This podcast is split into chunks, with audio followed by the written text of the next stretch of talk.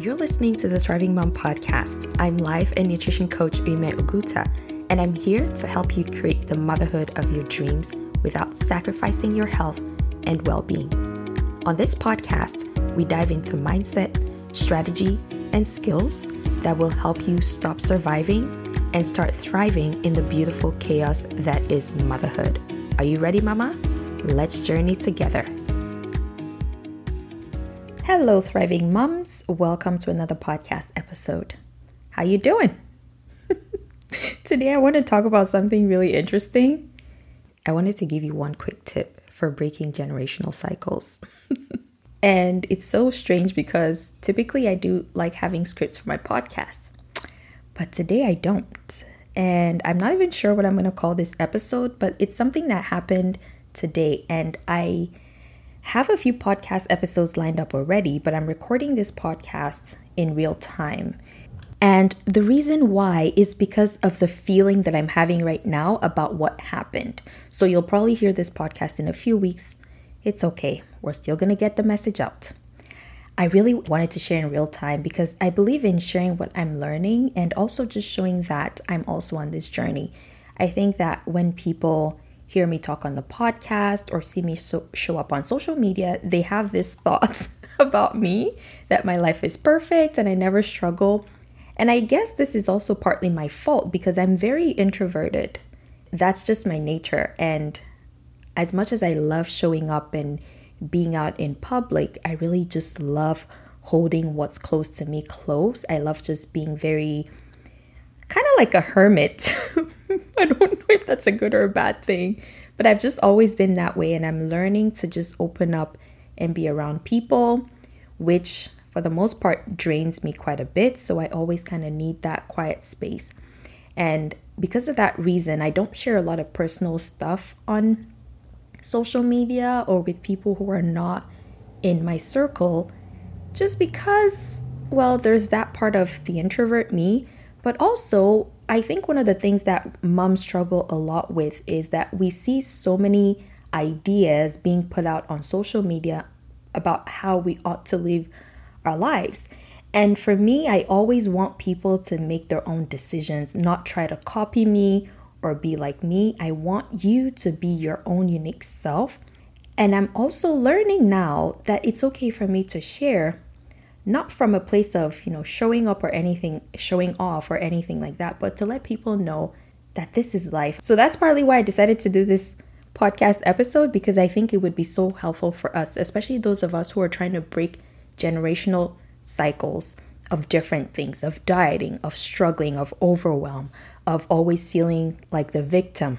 You know, so many feelings that a lot of us associate with our childhood. And it's so funny because for me, this when this happened, I'm gonna share the story in a bit. But when this happened, I just felt that I have come full circle. So this weekend we had a neighborhood garage sale, and I remember since we moved here about three weeks ago now, my daughter has always wanted a garage sale. She wanted to sell stuff. She's very entrepreneurial minded. She wants to make money. and I don't even know what to say, but she just really likes business and she's very motivated by money. She wants to do her own thing and is always looking for ways to make money by helping people and giving value. And I've just kind of been shoving it down, not really wanting to pay attention because first I'm like, I don't have time. But I knew the reason wasn't that I didn't have time, it was I wasn't willing to go there and start dealing with that. But in the last few months, I've been working with a therapist and I'm just trying to work on my own childhood trauma and love myself and get comfortable and feel safe for showing up as a woman, as a black woman for that matter, in the coaching space and put my thoughts and ideas out in the world. So, as I've been working and trying to get my nervous system okay with showing up in the world and feel safe, part of that work had to do with my daughter asking me that she wants to do this garage sale. She wants to put something out there for people to buy. And I'll tell you, for weeks, I was so nervous. I was so scared and afraid. And of course, because I do self coach every day as part of my journaling practice. So one day I was just doing that and I just started asking myself, what is the real problem with my daughter wanting to have a garage sale? And I realized part of the problem was that I was projecting my own insecurities on my daughter. I was projecting my fear of rejection, of not feeling safe onto my daughter. Talk about wanting to break generational chains, right? I'm here trying to show up in the world and say that I'm safe. It's safe to be me. It's safe to be a black woman coaching moms on how to thrive in motherhood. It's not common in my space. And and when I say my space, I just mean like my own little bubble. As I'm learning about different coaches and different programs, I'm starting to see people who look more like me. And then, of course, I also have a human brain that would ask me things like, Well, who are you? You don't look like a mom. You're too small and you're black. Like these are things that I've grown up with. Especially the you're you don't look like a mom or you're too small has always been something that people have teased me with over the years. But I'm okay with that. And I, I've always just kind of managed it on my own. But this coming up and showing up in my business is asking me to show up in a much higher level, right? So my brain offering all these thoughts like who's going to hire you? Who's going to work with you? You're thin. You can't talk to people who are not your size because you don't know what it feels like. These are some of the thoughts that I've had to coach myself daily on. And when I realized this, I was like, oh, isn't it interesting? Because I'm working through trying to feel safe right now. I'm also projecting on my daughter. My fear was, what if she gets rejected? What if she puts herself out there? What if she goes to sell her things and do her lemonade and watermelon stand and no one buys? What if people just walk by and they don't even say how? Hi.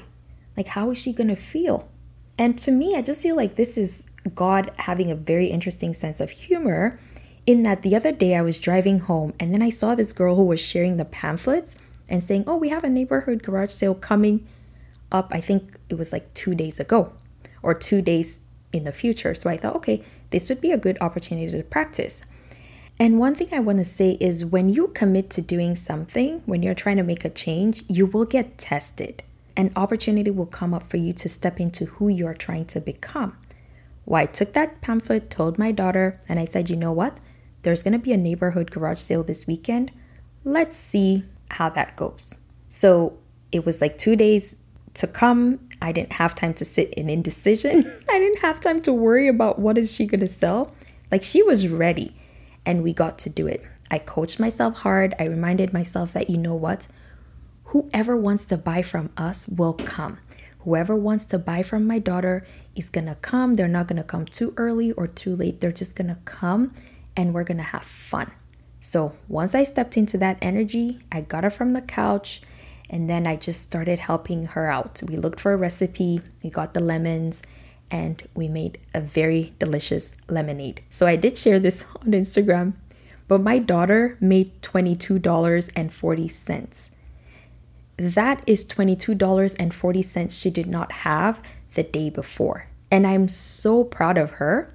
And not only that, I could see how accomplishing that changed her perception of herself. Like she just kept saying, Thank you so much for believing in me, for supporting me, and letting me do this. Right. And this is what prompted me to record this podcast episode because there's so many of us who that's really all we wanted when we were children, right? We just wanted someone to look at us and tell us that we're enough. We wanted someone to look at us and believe that even though we did not fit the norm, we were still good enough, right? Even though we didn't fit their expectations, we didn't want to be who they wanted us to be, they would still support us. We just wanted people to see us for who we were. So, whether you were a fat kid and your parents wished you were thinner, or you were a thin kid like me and your parents wished you looked a lot like other children, whether you were into arts and your parents forced you not to do it because, I mean, who makes money on art, right? Like that's the belief. These are the fears that our parents and our caregivers projected onto us. And for the most part, they were doing it to protect us.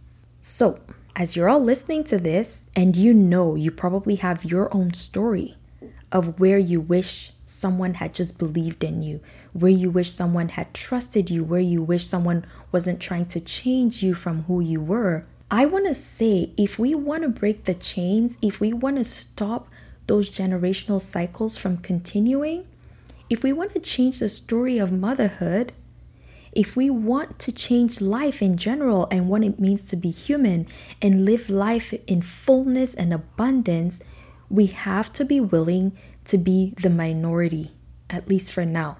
The minority means you will have fears and your brain will tell you that you're not worth being or doing whatever it is you want to be doing. Your brain is going to ask you who you think you are. Your brain is going to ask you why you think you deserve to show up.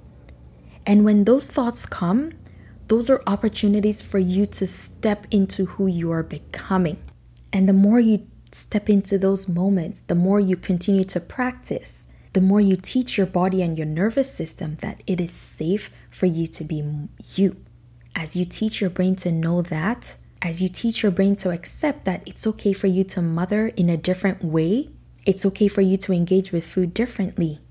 It's okay for you to feed your children differently.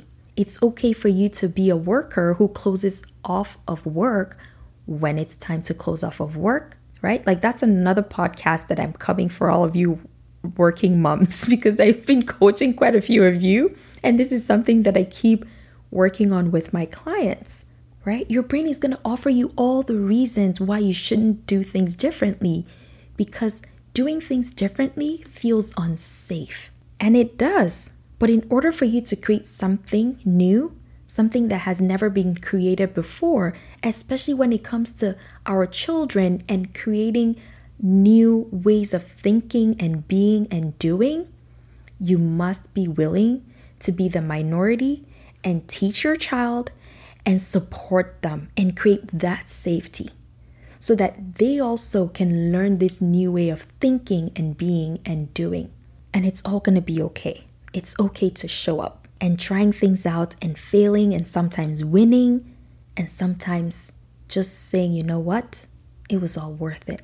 It's all part of the beautiful chaos that is motherhood. Okay, my friends, that's all I had for you. I don't have any tips. I just wanted to share this story to encourage you and remind you that when you choose to break generational cycles, sometimes it's worth being the minority. So now I'm gonna go take a nap because my introverted self just wants to recover from all the people we met today and all the energy I've spent. But I'm so proud of myself for showing up for my daughter and so proud of her for being who she is. I hope this episode was helpful. Take one thing away that you're to work on this week and just show up. What if you just showed up and decided to be who you want to be in the world? How would that look for you? All right. Have a beautiful week ahead. And as always, keep thriving.